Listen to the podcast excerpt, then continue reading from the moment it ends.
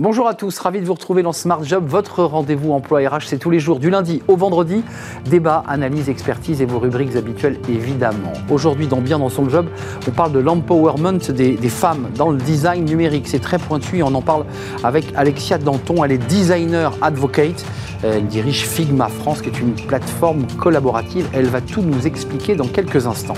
Les entreprises s'engagent avec notre partenaire, l'insertion pro sous main de justice. Ces salariés qui travaillent en maison d'arrêt ou en centrale, ils sont détenus et travaillent. On fera le point avec Vincent Corrège, il est cofondateur de Yoti. Et puis le cercle RH, c'est un grand entretien aujourd'hui avec Dominique Carlac. Elle est euh, la vice-présidente du, MEDEF.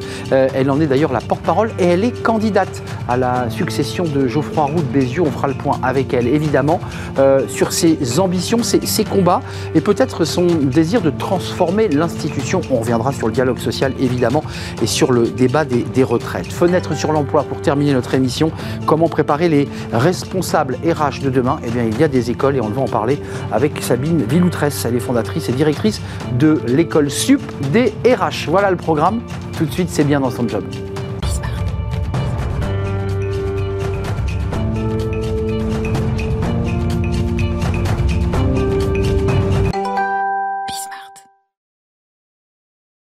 Bien dans son job. On parle de, de la tech. Euh, on en parle vraiment beaucoup de, de cette tech qui euh, manque de, de, femmes, qui a du mal à recruter des, des, talents. Et on en parle avec Alexia Danton. Bonjour Alexia. Bonjour Arnaud. Euh, designer, designeuse, on peut le dire comme ça peut-être, advocate. Vous dirigez Figma France. Alors, je ne dirige pas Figma France. Vous l'avez partie de l'équipe. Faites partie de, cette équipe de Figma France. D'abord, designer, advocate, il peut y avoir un malentendu sur le terme. Vous n'êtes pas un, une avocate spécialiste dans le droit du design. Vous êtes vous-même designeuse et, vous, vous, créez au service de la tech. Est-ce que je résume bien votre métier? Oui, tout à fait. Donc, je suis designer moi-même de formation et j'ai rejoint Figma France en tant que designer advocate, c'est-à-dire l'avocat de la voix des, des, designers en France, euh, où mon rôle est notamment d'aider et de supporter la communauté des créatifs et des designers numériques en France à se développer, à gagner euh, à la fois à monter en compétences et également à gagner avec leur voix au sein de leur entreprise. Alors Figma, c'est une plateforme web collaborative qui permet de co-créer des produits digitaux euh, de façon synchrone et centralisée. C'est en tout cas comme ça que, que se présente Figma. De, de, quoi ils ont besoin De quoi votre profession a besoin? Parce que la tech, on voit bien, data scientist, développeur, là on est vraiment à l'intérieur du moteur. J'ai envie de dire, si on prenait la métaphore d'une voiture, c'est vraiment tout le design du véhicule, c'est sa beauté, c'est son esthétisme. Est-ce que c'est ça votre métier? Oui, et c'est également autre chose. C'est-à-dire que le design, dans le sens où on l'entend dans le numérique, c'est à la fois la partie euh, esthétique, la partie, on va dire, formelle de la chose, mais c'est également la partie fonctionnelle.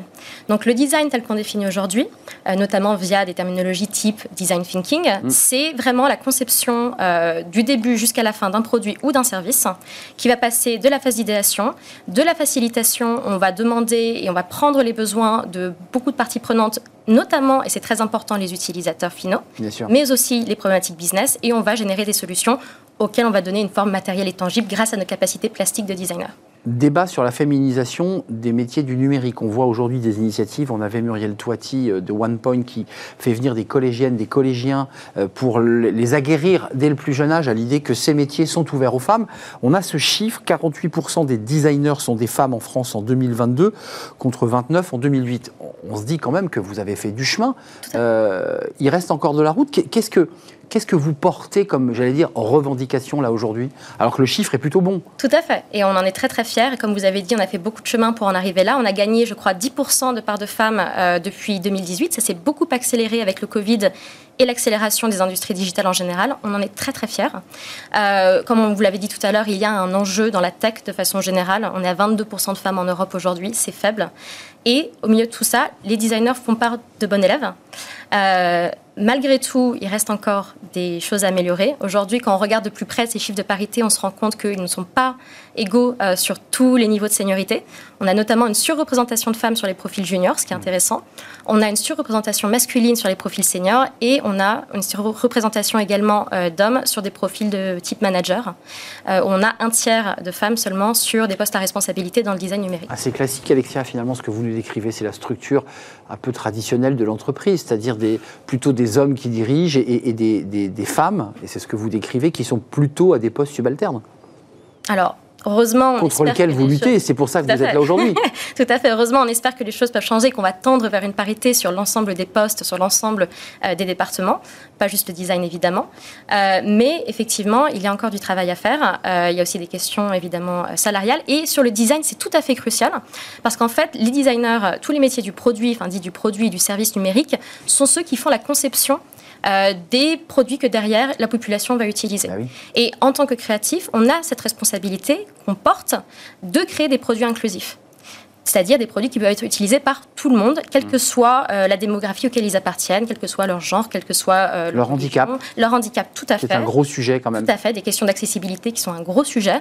Et pour construire des produits inclusifs, il faut des équipes inclusives. Il faut des équipes qui connaissent ces situations démographiques-là. Parce que vous êtes vraiment l'interface finalement entre les techniciens qu'on voit peu et qui sont dans l'algorithme et la machine et, celui qui va être l'utilisateur final. C'est vous qui faites la passerelle. Euh, qu'est-ce que vous diriez à ceux qui nous regardent pour donner envie de faire ce métier Parce que 48% de femmes, vous dites qu'il faut encore accélérer, il faut que ces femmes prennent aussi des responsabilités dans les structures. Euh, elles sont plutôt indépendantes, plutôt en, format d'indépendance, ou elles sont intégrées euh, au staff euh, des équipes comme marketing, des, des, grands groupes. Comment ça se, comment vous vous situez? Alors, pour revenir sur un point que vous avez dit, évidemment, on, porte cette flamme haute au niveau du design, mais il faut effectivement penser collaboration. Euh, les, profils plus techniques euh, doivent être intégrés à la, à la conception également, et c'est pour ça qu'il y a des gros enjeux aussi sur la, la diversification de ces profils-là. Mais sur les, les, femmes en particulier euh, dans le design, aujourd'hui, comme on voit, il y a une surreprésentation au niveau des profils juniors. Hmm. Donc, on n'est pas forcément en manque de talents qui vont arriver euh, doucement sur le sur Donc on frappe à la porte de, de, ces métiers. Exactement. Et à, raison, parce que c'est des très très beaux métiers. Euh, on crée le monde de demain. Euh, il y a en plus des vrais besoins dans la tech, donc il y a une appétence à recruter des femmes et des profils issus de toute minorité. Le problème vient plutôt sur la rétention. Euh, on a aujourd'hui, je pense, des choses qu'on peut mettre en place à la fois sur les processus d'acquisition de talent, donc rendre les processus de recrutement plus accessibles, plus inclusifs, hein, euh, mais aussi sur les processus, enfin, sur la rétention en tant que telle, où là, c'est le rôle des entreprises de comment dire en anglais. Exactement, comment dire en anglais, walk the talk, c'est-à-dire pas juste faire du diversity washing, euh, rester cohérent par rapport au message qu'ils essaient d'afficher aux talents qu'ils recrutent. Et euh, il y a différentes initiatives qu'ils peuvent faire pour cela. Dernière question, Alexia, je vous la repose. Est-ce qu'il y a un désir d'indépendance? Est-ce que ces designers, ces designers disent je préfère être plutôt en auto-entreprise ou de créer ma boîte et plutôt être en prestation que de travailler comme salarié? Parce qu'on voit aussi que cette génération Z, et, elle est très représentée euh, dans, dans ces nouveaux métiers, elle est moins attachée à l'idée d'être en CDI que d'être libre. Mm. Est-ce que ça, vous le, vous le percevez? Je pense que cette question-là peut être adressé sans forcément réfléchir au cadre entrepreneurial dans lequel on est. C'est-à-dire qu'on peut être salarié, on peut être euh, auto-entrepreneur indépendant. Les questions fondamentales, c'est comment est-ce qu'on trouve euh, du sens à ce qu'on fait? Euh, Comment est-ce qu'on arrive à se empower, comme on disait tout à l'heure? Comment est-ce qu'on arrive à, à, se construire soi-même, à construire sa confiance en soi? Et ça, dans le métier du design, pas juste chez les femmes, il y a un syndrome de l'imposteur endémique. tous les créatifs souffrent, tous. Je fais une grosse généralisation, mais une grande C'est propre à l'artiste, au créateur. Exactement, exactement parce mm. qu'on est sur des, euh, des, métiers avec une forte empathie, sur des métiers avec une pensée critique aussi, mm. critique, pardon. Et une forme de subjectivité aussi, finalement. Exactement. Et d'où ça, en fait, tous ces processus d'empowerment qui peuvent être mis en place, qu'on soit salarié dans une entreprise ou qu'on soit en indépendance. Je pense notamment à des choses, des exercices qu'on peut faire sur soi-même pour se rassurer, pour revenir sur ses valeurs en tant que femme, on a la chance euh, d'avoir la capacité, enfin, d'avoir euh, socialement que ce soit acceptable qu'on soit vulnérable. On peut demander de l'aide, on peut demander du support, on peut réseauter. Il y a des fantastiques associations de mentorat euh, qui existent aujourd'hui sur le design en France. J'en cite quelques-unes pour faire leur promotion, mais Hexagon UX, Ladies That UX et Women in Design notamment, qui font un fantastique travail là-dessus. L'art n'est pas une science exacte. Tout à fait. Merci Alexia d'être venue nous rendre visite. Alexia Danton, designer, designeuse, advocate chez Figma France, qui est une plateforme collaborative euh, et qui réunit bien tous les métiers dont, vous parlez, qui sont de très très beaux métiers d'ailleurs, euh, ces métiers de designer euh, pour le web, pour la tech. Merci de nous avoir rendu visite.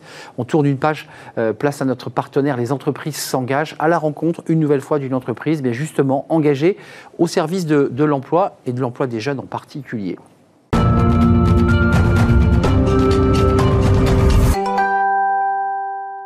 Notre rubrique Les entreprises s'engagent à la découverte et à la rencontre d'une entreprise euh, engagée.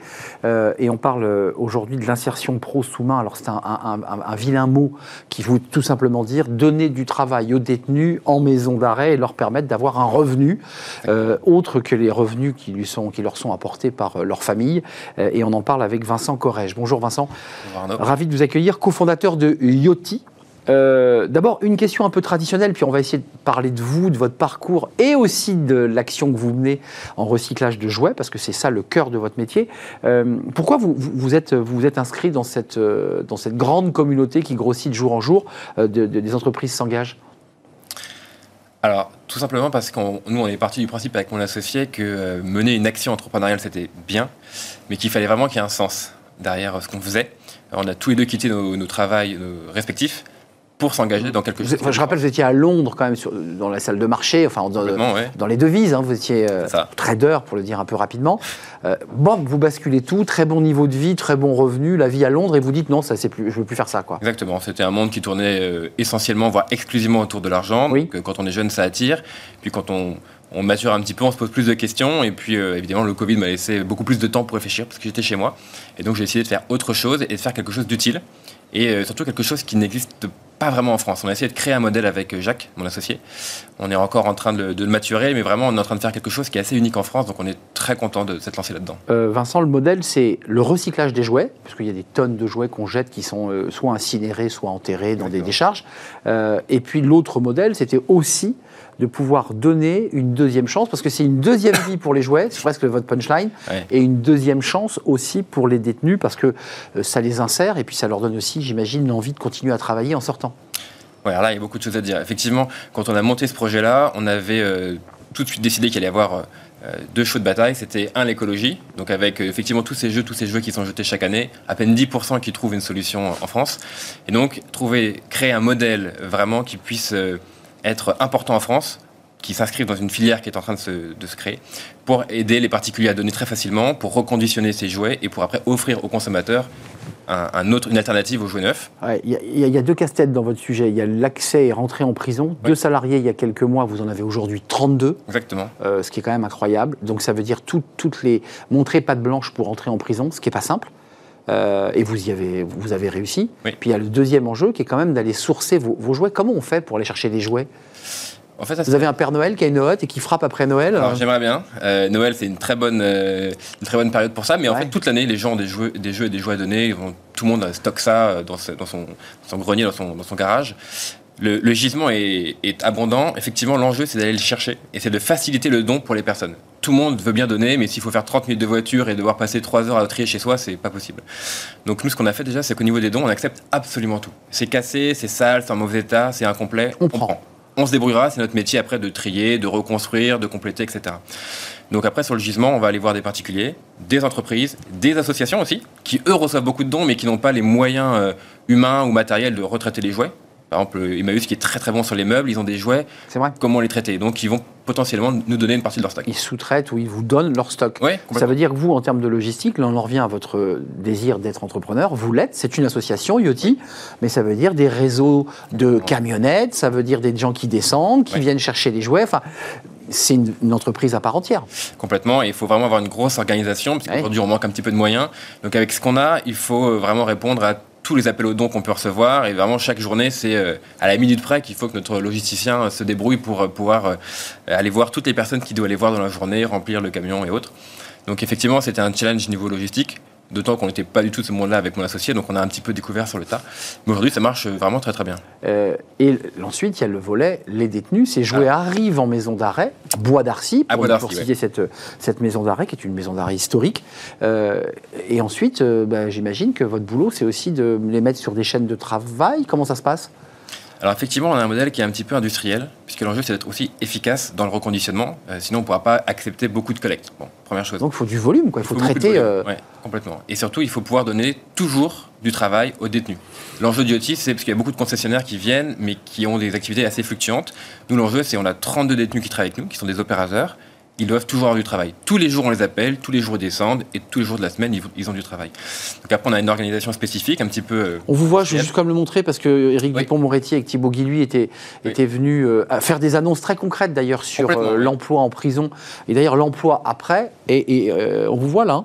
Oui, je suis avec mon associé Jacques et ça, hein. y avait Dupont-Moretti, le, monsieur le ministre, effectivement, qui est venu inaugurer l'atelier, et qui en ce moment est dans une grande opération de communication pour promouvoir le travail en prison, qui fait très peur, euh, où il y a beaucoup d'a priori. C'est un monde qui est très euh, caché, très obscur. Mais en fait, effectivement, il y a beaucoup d'entreprises qui pourraient venir. Euh, quand même, Vincent, c'est intéressant parce que moi, j'ai vu quelques ateliers en prison. Il m'est arrivé de les, filmer, même d'ailleurs. Ah. Bon, c'est souvent des ateliers industriels. il y a un peu de graisse. Là, il y a quand même un côté très ludique aussi pour les détenus. Il y a quelque chose qui, qui renvoie à l'enfance. Ah, le, produit sur lequel ils travaillent est très, très agréable. Ça, vous avez le retour, j'imagine, des détenus. Ah oui, absolument. On a réussi aussi à, à créer une espèce de d'esprit d'équipe parce que c'est des jouets. Donc euh, on est tous très bien dans cette ambiance, on a une ambiance qui est très détendue.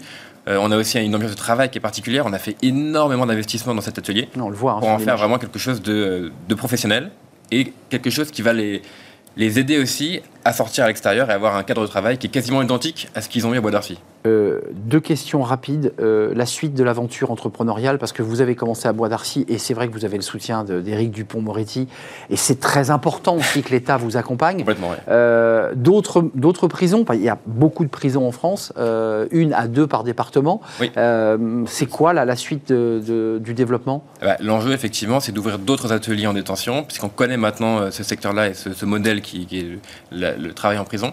Et effectivement, on est très soutenu par euh, le ministère ou par la TIGIP, donc on va essayer de se, développer dans d'autres ateliers. On a 3-4 projets de, développement actuellement là. On est un tout petit peu en retard, mais je voudrais quand même, avant qu'on se quitte, Vincent Corrège, euh, l'adresse euh, il y a un 3W, j'imagine. Si des personnes nous voient, des entreprises, vous avez des jouets, vous avez des stocks, c'est chez Yoti qu'il faut, les, faut les, envoyer, on viendra les chercher. Yoti-shop .fr.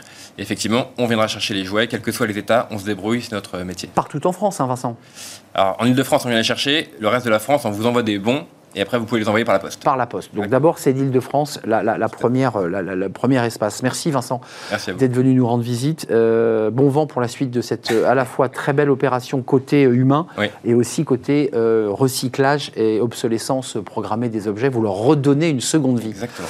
Merci à vous. Euh, on fait une courte pause et on va euh, accueillir euh, dans le cercle RH l'une et l'un des candidats, l'une des candidates à la présidente du, MEDEF. Elle souhaite succéder à Geoffroy Roux de, de Bézieux. Qui est-elle? Sportive de haut niveau, très engagée sur ces questions.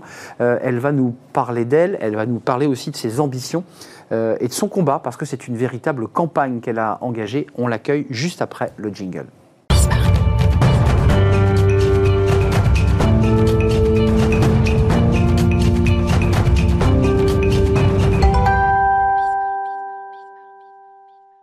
Le cercle RH est un grand entretien aujourd'hui euh, à la rencontre de Dominique Carlac.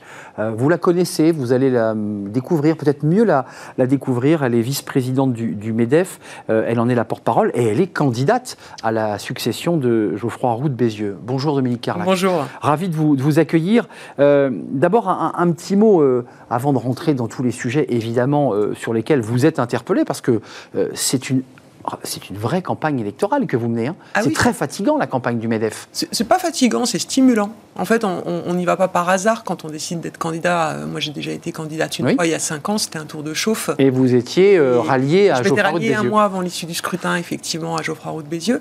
Et euh, en fait, quand on décide, on le décide en confiance et en conscience, c'est-à-dire qu'on n'a pas une pression euh, externe, en tout cas pour ce qui me concerne, j'ai pas eu de pression externe, c'est un vrai alignement personnel de me dire, ben, maintenant, je pense que compte tenu euh, de la situation des entreprises, de la situation du monde du travail, et puis de ma situation personnelle aussi, euh, j'ai envie d'y aller et c'est une vraie motivation. Donc on sent pas la fatigue en réalité. Enfin, moi, je la sens pas pour l'instant. Euh, il y a eu pas mal. Alors, il y a eu une femme qui, a pris les rênes du, MEDEF. elle en 2005. De 2005. Laurence Parisot. les sondages. vous, c'est D et consultant, c'est du tertiaire. C'est vrai que quand on parle du MEDEF, on se souvient du CNPF, qui était une organisation très puissante. C'était quand même l'industrie qui régnait dans cette organisation. Et on voit aussi à travers vous, à travers votre histoire, et on va le découvrir, et votre parcours, bah, que bah, le MEDEF, c'est aussi euh, le tertiaire, c'est le conseil, c'est les consultants. ça, c'est un peu nouveau quand même. alors le MEDEF, il faut le rappeler, euh, c'est 110, c'est 100 fédérations professionnelles et il y a tous les métiers. Vous avez aussi bien les restaurateurs mmh.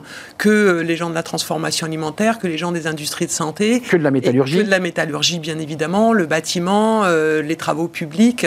Vous avez le Syntec dont je fais partie. Alors, juste petite précision, moi, mon entreprise, elle fait de l'ingénierie industrielle, en fait. C'est-à-dire qu'on oppose souvent les services à l'industrie.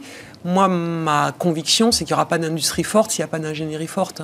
C'est quoi l'industrie 3.0 C'est cette industrie 4.0 très moderne, tournée euh, innovante Oui, innovante. En fait, euh, il y a eu quatre révolutions industrielles. Je ne vais pas vous faire un cours d'économie industrielle, mais quand même, il y a eu quatre révolutions industrielles. La quatrième révolution industrielle que l'on traverse actuellement, c'est le monde de la donnée, c'est la data, c'est-à-dire comment on pilote l'outil productif avec la donnée pour être au plus précis des besoins des consommateurs.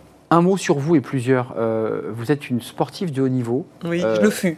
Vous le fûtes. Euh, sport-études, athlétisme, 4 fois 400. Et 400 mètres et 400 mètres, euh, donc ce qui est mhm. une épreuve très technique d'ailleurs, il faut le préciser dans ce monde de l'athlé. Oui. et vous dites même vous-même que vous étiez presque plus forte quand vous étiez en équipe Absolument. que quand vous étiez seul euh, dans votre couloir. Ça vous incarne, ça, cette idée aussi de de ne pas être la présidente omnipotente euh, du syndicat patronal, mais d'être en équipe? Oui, oui. Ben, en fait, moi, j'ai effectivement plus brillé dans le 4 x 400 mètres national, donc où on emmenait six filles en équipe de France et puis on en prenait quatre le jour J, euh, parce qu'il y a un effet d'entraînement. Quand vous faites le 4 x 400 mètres, vous imaginez, vous mentalisez, c'est le tour de piste, et vous prenez le bâton et vous partez lancer, vous commencez à courir et puis vous tendez à nouveau le bâton et puis vous êtes aspiré par euh, la fille qui est devant vous ou euh, par l'envie de faire gagner votre, euh, votre équipe. Il vous tend le bâton, là, Geoffroy Roux de Bézieux, là, vous êtes en train de courir derrière et il vous a bien tendu ou il, Non, Geoffroy Roux de Bézieux, il a un... Il s'est donné une obligation de neutralité et je mmh. trouve ça sain. Mmh. En fait, je trouve ça sain parce qu'on a travaillé ensemble pendant cinq ans. Moi, j'ai adoré travailler avec Geoffroy Roux de Bézieux. Je l'avais rallié, ça n'était pas par hasard. Et donc, il a décidé d'être neutre. Et voilà, je trouve ça sain et, ça lui correspond en plus. Euh, deux sujets, la réforme des retraites et les, enjeux du dialogue social. Alors ça, mhm. c'est vraiment le sujet d'actualité parce que vous êtes interpellé. Euh, lors de la dernière rencontre du président Macron, il n'y avait que les représentants euh, patronaux qui étaient devant le, mhm. président de la République. il est au point mort, ce dialogue social, parce que on a le sentiment aujourd'hui qu'on est dans un, deux orchestres qui, d'une manière euh, très disparate, jouent leur, euh, leur partition et ne se parlent plus. Mm. C'est la réalité? Mm. En fait, le dialogue social entre partenaires sociaux, c'est-à-dire entre organisations syndicales et organisations patronales, il a toujours été vivant et il continue. Euh, en revanche, c'est vrai que depuis quelques années, le souhait du président de la République de faire des réformes et de les faire vite parfois lui a fait oublier les corps intermédiaires. Et les corps intermédiaires, c'est notamment euh, les euh, organisations syndicales et patronales. comme Laurent Berger, côté syndicats euh, salariaux. Et, voilà. et, donc, là, moi, mon point, en tout cas en tant que candidate et, en tant que future présidente du MEDEF, c'est de dire il faut absolument qu'on réinstalle le dialogue entre partenaires sociaux pour faire des propositions qui concernent la vie des Français. Et la vie des Français, c'est quand même beaucoup le monde du travail. Donc, le dialogue, il n'est pas mort. Le dialogue, c'est. Dans les entreprises, il existe. Dans les, dans les entreprises, il n'y a jamais eu aussi peu de conflictualité dans les entreprises, hein, il faut le savoir. C'est Quel paradoxe. Voilà. Donc, on, parce que, pourquoi? Parce qu'en fait, le Covid est passé par là, et quand euh, toute l'organisation du travail s'est arrêtée parce qu'on était tous confinés, il a fallu trouver des solutions. Et le chef d'entreprise et le salarié étaient assez alignés sur le fait qu'il fallait préserver le monde du travail mmh. et qu'il y ait du travail tout simplement. Et donc, dans ces cas-là, on se met d'accord et, on organise le travail euh, au mieux. je lisais que le CNPF, il y avait un million euh, d'entreprise, peut-être me trompais-je, et que petit à petit les choses se sont effritées, que le MEDEF a perdu. J'ai envie de dire qu'il y a quand même un effritement, que ce soit chez les syndicats mm. salariaux ou patronaux, il y a une désyndicalisation. Mm. Euh, est-ce que là-dessus, vous dites, alors, euh, moi, si je prends les rênes du MEDEF, je vais, je vais un peu réenchanter tout ça. Alors, moi, c'est un peu mon point, c'est de dire, en fait, aujourd'hui, le MEDEF reste quand même le leader mmh. de, des organisations patronales, puisqu'on a quand même 190 000 entreprises, 100 fédérations, 130 territoires, donc, et puis de la toute petite entreprise jusqu'aux plus grosses entreprises du CAC 40. Euh, ce que je dis, c'est que moi, président du MEDEF, je veux réinstaurer euh, un patronat fort, un MEDEF fort, et surtout je voudrais aller sur un concept assez original qui est de se dire je veux euh, prendre le leadership sur l'interpatronal. Ce qu'on a vu dans la séquence retraite, ce qui a cristalliser la colère sociale, ça a été aussi la renaissance de l'intersyndical, c'est-à-dire tous les syndicats de salariés se sont alignés. Mm. Et c'est vrai que ça a fait du coup beaucoup de buzz. Historique Historique, hein, depuis 1995, on n'avait pas eu ça. Clairement.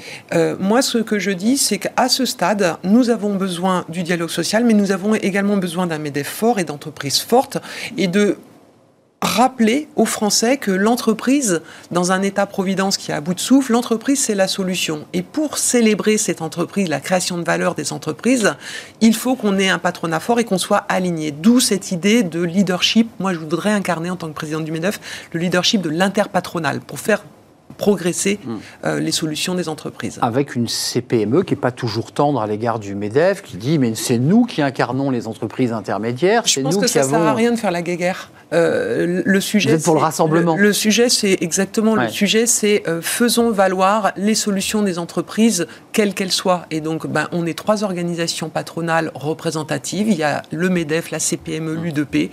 Moi, j'en appelle à cet inter C'est le 3 x 400 mètres dans ce cas-là. Hein. Vous jouez en équipe à trois là. Il faut jouer la main dans la main. La main dans la main, oui. Euh, un petit mot sur les, sujets là qui sont. Vous avez évoqué la, retraite. Il y a quand même quelques sujets autour de la démocratie en entreprise, du salarié citoyen de ce salarié qui euh, est très citoyen dans l'entreprise et qui est aussi finalement euh, très observateur de la vie des entreprises avec les raisons d'être. Vous avez vu les polémiques qui montent sur certains experts qui disent écoutez, ça suffit, la raison d'être, mm. tout ça c'est bullshit. Mm. Comment vous vous situez, vous, sur ces sujets? Moi, je me situe. Euh, alors, ça fait cinq ans que je pilote ces travaux au bah hein, les sujets de RSE et de la place de l'entreprise dans la société.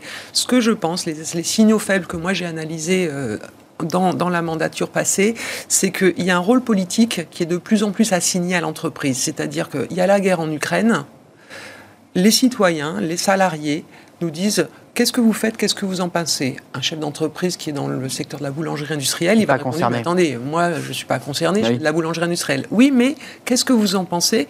Qu'est-ce que vous faites? Et donc, ça, ça renvoie à un signal qui est que la responsabilité de l'entreprise est sans cesse élargie. Mmh, et donc, ça pose la question, et moi, c'est quelque chose que je porte en tant que candidate à la présidence du MEDEF, qui est la place de l'entreprise dans la société. Comment on réencastre l'entreprise et l'économie dans la société? C'est attendu de nos salariés, c'est attendu de beaucoup beaucoup de nos dirigeants. Et si on veut continuer à avoir plus d'adhérents et développer notre organisation patronale, il faut aussi répondre à ces questions que se posent les dirigeants. Double question, le partage de la valeur qui pose la question et qui est posée d'ailleurs par les salariés, qui, syndiqués ou pas d'ailleurs sur les écarts de salaire, sur le fait mm. que l'entreprise, parfois, a des dirigeants excessivement mm. bien payés euh, mm. aux dépens des fameuses premières lignes dont on a beaucoup parlé pendant le Covid. à ce sujet. Ça, c'est un sujet où vous êtes interpellé sur ces sujets. Moi, moi, je dis trois choses à ce sujet. D'abord, sur les salaires, il y a ce qui est faisable et à ce qui est souhaitable. Donc ce qui est souhaitable, bien évidemment, c'est d'avoir une continuité de l'augmentation de salaire dans le temps. Après, il y a ce qui est faisable, c'est-à-dire que ce qui est vrai pour les particuliers, l'inflation, est vrai aussi pour les entreprises. Donc ça, c'est le premier sujet. Le deuxième sujet, c'est qu'on est arrivé à un partage de la valeur, un accord sur le partage de la valeur avec les syndicats. C'est historique. CGT, hein, il faut le préciser. Oui, mais c'est historique. Euh, le gouvernement pensait qu'on n'y arriverait pas. On y est arrivé. Et ça va donner des clés euh, pour les chefs d'entreprise qui veulent partager la valeur. Mais le troisième sujet, c'est que avant de partager la valeur, il faut la créer. Et moi, ce que j'aimerais installer dans le débat euh, en tant que présidente du MEDEF, c'est vraiment rezoomer sur c'est quoi la création de valeur d'une entreprise. Et en fait, la création de valeur, elle n'est pas que pour les actionnaires. La création de valeur, c'est une création de valeur économique. On crée des emplois, on exporte. C'est une création de valeur sociale. On peut prendre l'ascenseur social encore dans une entreprise, ce qui n'est pas le cas quand on passe un concours administratif. C'est quoi C'est un lieu d'épanouissement C'est un lieu d'épanouissement, c'est-à-dire que euh, ça peut. Moi, mon, mon sujet, c'est l'entreprise, c'est la solution. Là où l'État, face à un certain nombre de défis sociaux, et d'ailleurs dans la rue, est-ce qu'on s'adresse à l'entreprise ou est-ce qu'on s'adresse aux limites de l'État? Hmm. Je crois que c'est plutôt la deuxième hmm. euh, raison. les limites de l'État. C'est les limites de l'État. Euh, l'entreprise venant suppléer. Et l'entreprise vient suppléer, mais je dis même pas suppléer, c'est que l'entreprise, c'est la solution. C'est une solution encore d'ascenseur social. Euh, un petit mot, et même plusieurs, c'est un, vrai sujet d'ailleurs qui impacte les, petits commerces et pas seulement les défaillances d'entreprises. Euh, comment vous réagissez à ce qui est en train de devenir euh, une véritable affaire sur l'agence de garantie des, salaires? Mm. Donc il faut le repréciser mm. quand même, mm. pour ceux qui ne connaissent pas cette institution peu connue, elle garantit lorsqu'une entreprise est défaillante, les salaires. Euh, j'ai vu qu'Anticor euh, était partie civile euh, et indique qu'il y aurait eu 15 milliards d'euros d'argent détourné. Vous allez être interpellé sur ce sujet. Assurément. Vous faites un tour de France, vous allez rencontrer les présidents de MEDEF locaux. Qu'est-ce que ça vous inspire? L'UNEDIC s'est retiré, la CPME a claqué la porte et, le MEDEF est d'une manière indirecte dans la tourmente. Alors moi, la première chose que ça m'inspire, c'est la sidération je suis sidéré de ce que je lis. Je ne savais pas. Donc, euh, j'attendrai bien évidemment euh, d'avoir euh, la confirmation. mais si cela est vrai, c'est grave. Donc moi, j'en appelle à nouveau dans ce que je dis depuis le début de cette campagne à un vrai débat sur le fond, sur à quoi on sert, à quoi servent les organisations patronales et syndicales, et qu'on soit dans l'exemplarité. Moi, c'est vraiment mon point, c'est-à-dire que dans un monde où euh, la société attend de la transparence et de l'exemplarité de ses dirigeants, il faut que le MEDEF soit exemplaire également. Exemplaire, ça veut dire quoi? Ça veut dire qu'il faudra se plier aux enquêtes internes. J'ai vu que euh, l'UNEDIC réclamait des enquêtes. C'est ce que je viens de vous dire, c'est-à-dire que euh, moi j'attends confirmation de ce qui est dit je, vraiment, je suis sidéré de ce que je lis et de ce que j'entends. Je ne suis pas au courant, mais j'attends confirmation des informations qui ont été euh, euh, publiées ces jours-ci. Dans l'œil du cyclone, au-delà des institutions que j'évoquais, c'est-à-dire le, MEDEF euh, et d'autres institutions, on évoque quand même les adjudicateurs, ceux qui organisent ben, la, fin d'une entreprise.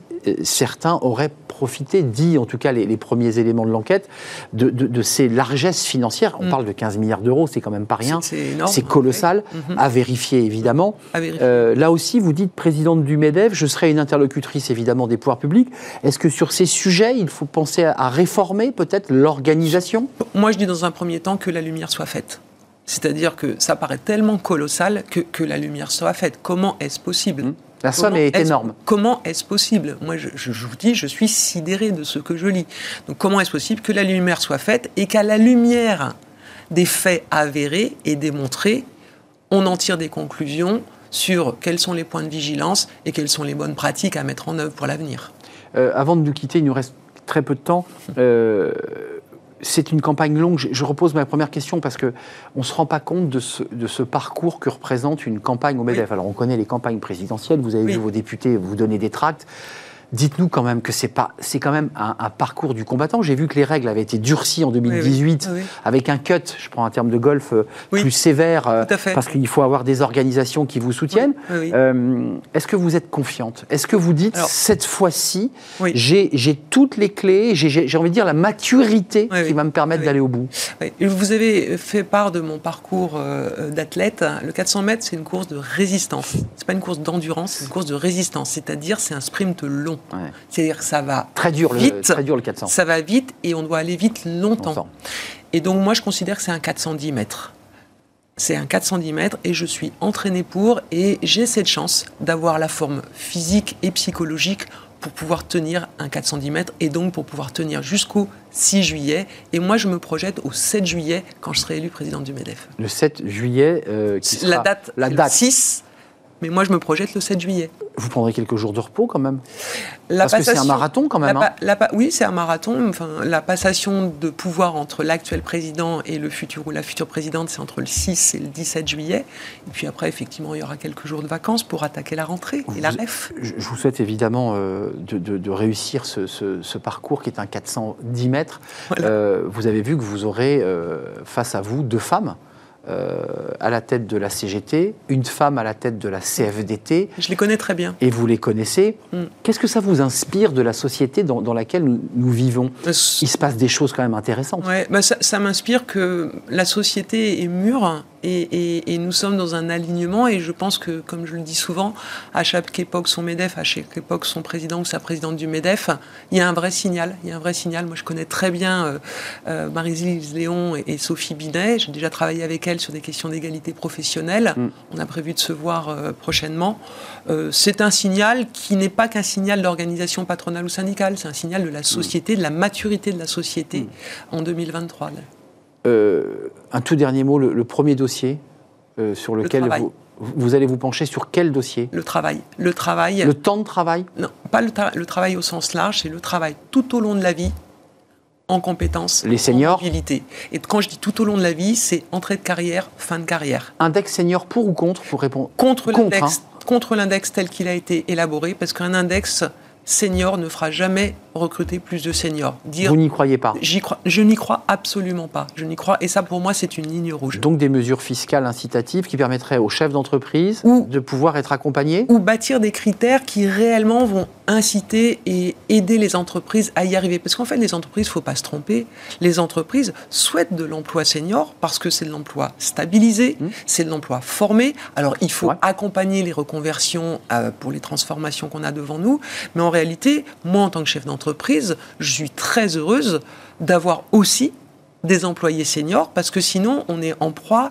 au turnover permanent. C'est vrai, la fameuse génération Z. Exactement. Donc c'est euh, bien d'avoir un petit peu de stabilité. Dans le, dans le jeu du ni oui ni non, euh, jeu bien connu, euh, oui ou non la semaine des 4 jours au MEDEF, vous, présidente Tout est sur la table, pas de tabou tout est sur la table. Donc ça existe, hein, il y a des entreprises ça existe. qui, le, Alors, font. Ça existe avec plus ou moins de succès. Donc mmh. tout est sur la table. Il y a des entreprises pour lesquelles ça sera une très bonne solution et qui conviendra et aux salariés et aux employeurs.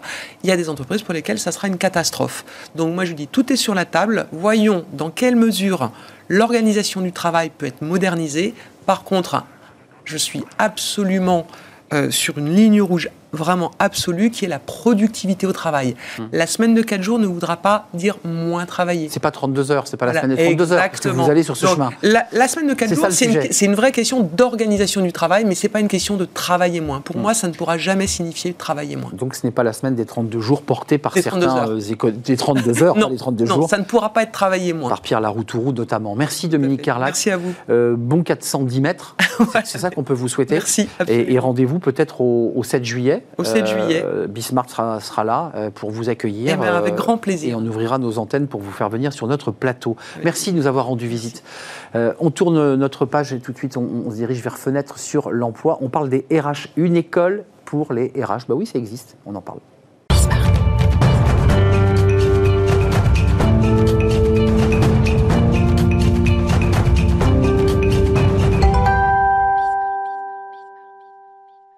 Et on termine notre émission avec Fenêtre sur l'emploi pour parler des, RH, mais euh, sous l'angle de la formation, de l'éducation. Il y a des écoles pour les RH, elles existent, et on en parle avec Sabine Villoutresse. Bonjour Sabine, vous êtes fondatrice et directrice de l'école SUP des RH. Tout à fait. Euh, deux campus, deux écoles Voilà, 15e et 8e à Paris, et puis après des partenariats en province. Euh, c'est très intéressant parce que c'est vrai que souvent les, parcours, quand on a des RH euh, et des DRH sur le plateau, femmes et hommes, principalement des femmes, elles ne viennent pas forcément de ces filières de formation, elles, viennent d'ailleurs. C'est un vrai métier, les RH. Vraiment, il y a, y a, y a une, un cursus et c'est un métier à part entière. Alors aujourd'hui, les DRH sont pas encore tous issus d'une formation RH, mais je pense que ce sera le cas bientôt, parce que bah, l'école a fêté ses 25 ans et je dirais la fonction RH a fêté ses 25 ans. Euh, lorsqu'on a créé l'école, on était à la gestion du personnel, on était bien loin de la richesse humaine euh, qu'on développe aujourd'hui. C'était les payes, c'était les payes globalement. Ah, et, le droit. Et le droit. on était euh, diplômé d'un DESS à l'époque de droit et on pouvait tout à fait devenir DRH. Aujourd'hui, euh, beaucoup d'écoles forment aux ressources humaines, pensant que c'est encore une fonction administrative. Or, euh, de plus en plus, c'est une fonction stratégique. Et c'est là où euh, nous, à SubDRH, on a toujours été un peu en avance de phase pour accompagner ces transformations.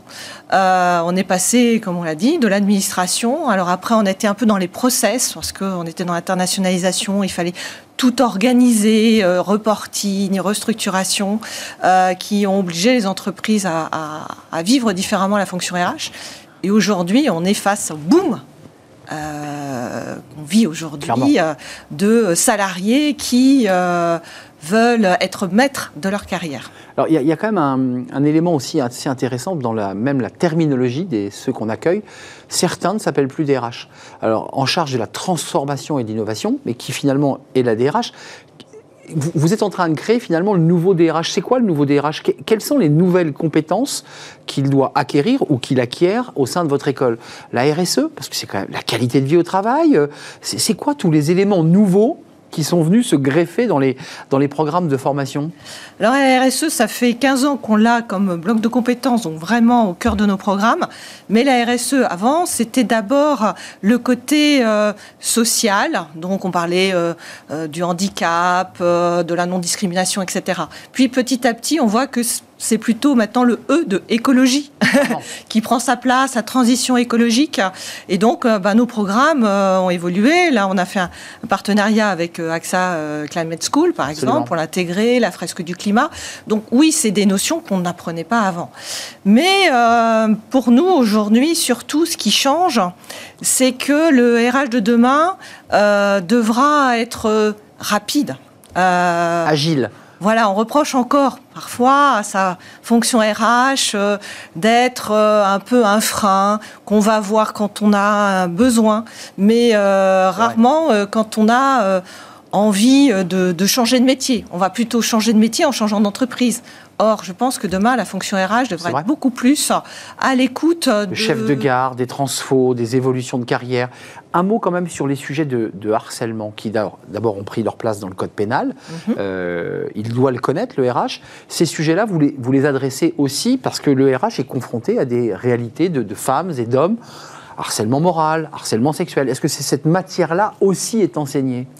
Oui, et je dirais euh, est de plus en plus présent bah dans les programmes. Bah euh, cette posture du RH euh, qui ne doit pas être simplement euh, un gestionnaire, mais réellement un accompagnateur du management et de la direction.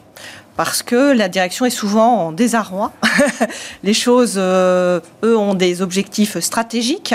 Et ils voient bien que parfois masse salariale a du mal à, suivre, soit parce que euh, les métiers ont changé très vite et qu'il faut euh, bah bah, accompagner hein, ces transformations de métiers qui sont très fortes aujourd'hui, se digitalisent. Donc là aussi, un besoin de formation pour accompagner.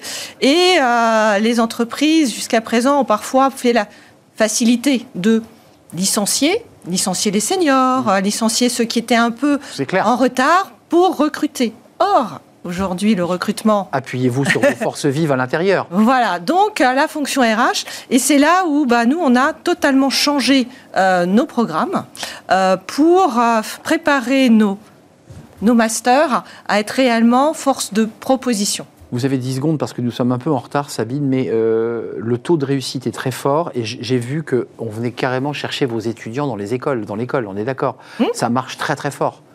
Ah bah ça marche Excusez-moi. Non, mais on vient chercher vos étudiants en, termes de, de, de ah bah, demande. Oui, euh, en termes d'insertion professionnelle. Ça marche très bien. Ça marche très très bien. D'ailleurs, nos jurys professionnels qui viennent à la fin sur le hmm. dernier examen sont toujours très déçus parce qu'ils ne peuvent pas recruter. C'est ce que je voulais vous entendre dire. Merci Sabine Villoutré, vous êtes fondatrice, directrice de l'école SUP des RH, ces deux campus avec 91% de taux de réussite en moyenne et avec euh, des étudiants qui, en général, pour la grande majorité d'entre eux, trouvent un emploi à la sortie, voire même pendant le cursus. Merci à vous. Merci, de nous avoir rendu visite. C'est un vrai plaisir. Merci à vous. Euh, merci à toute l'équipe qui m'a accompagné pour euh, réaliser cette euh, émission. Merci à Ulysse à la réalisation. Merci à Saïd pour le, le son. Merci à l'équipe de programmation Nicolas Juchat et Alexis que je salue. Merci à vous pour votre fidélité. Je serai là demain. D'ici là, portez-vous bien, évidemment. Bye bye.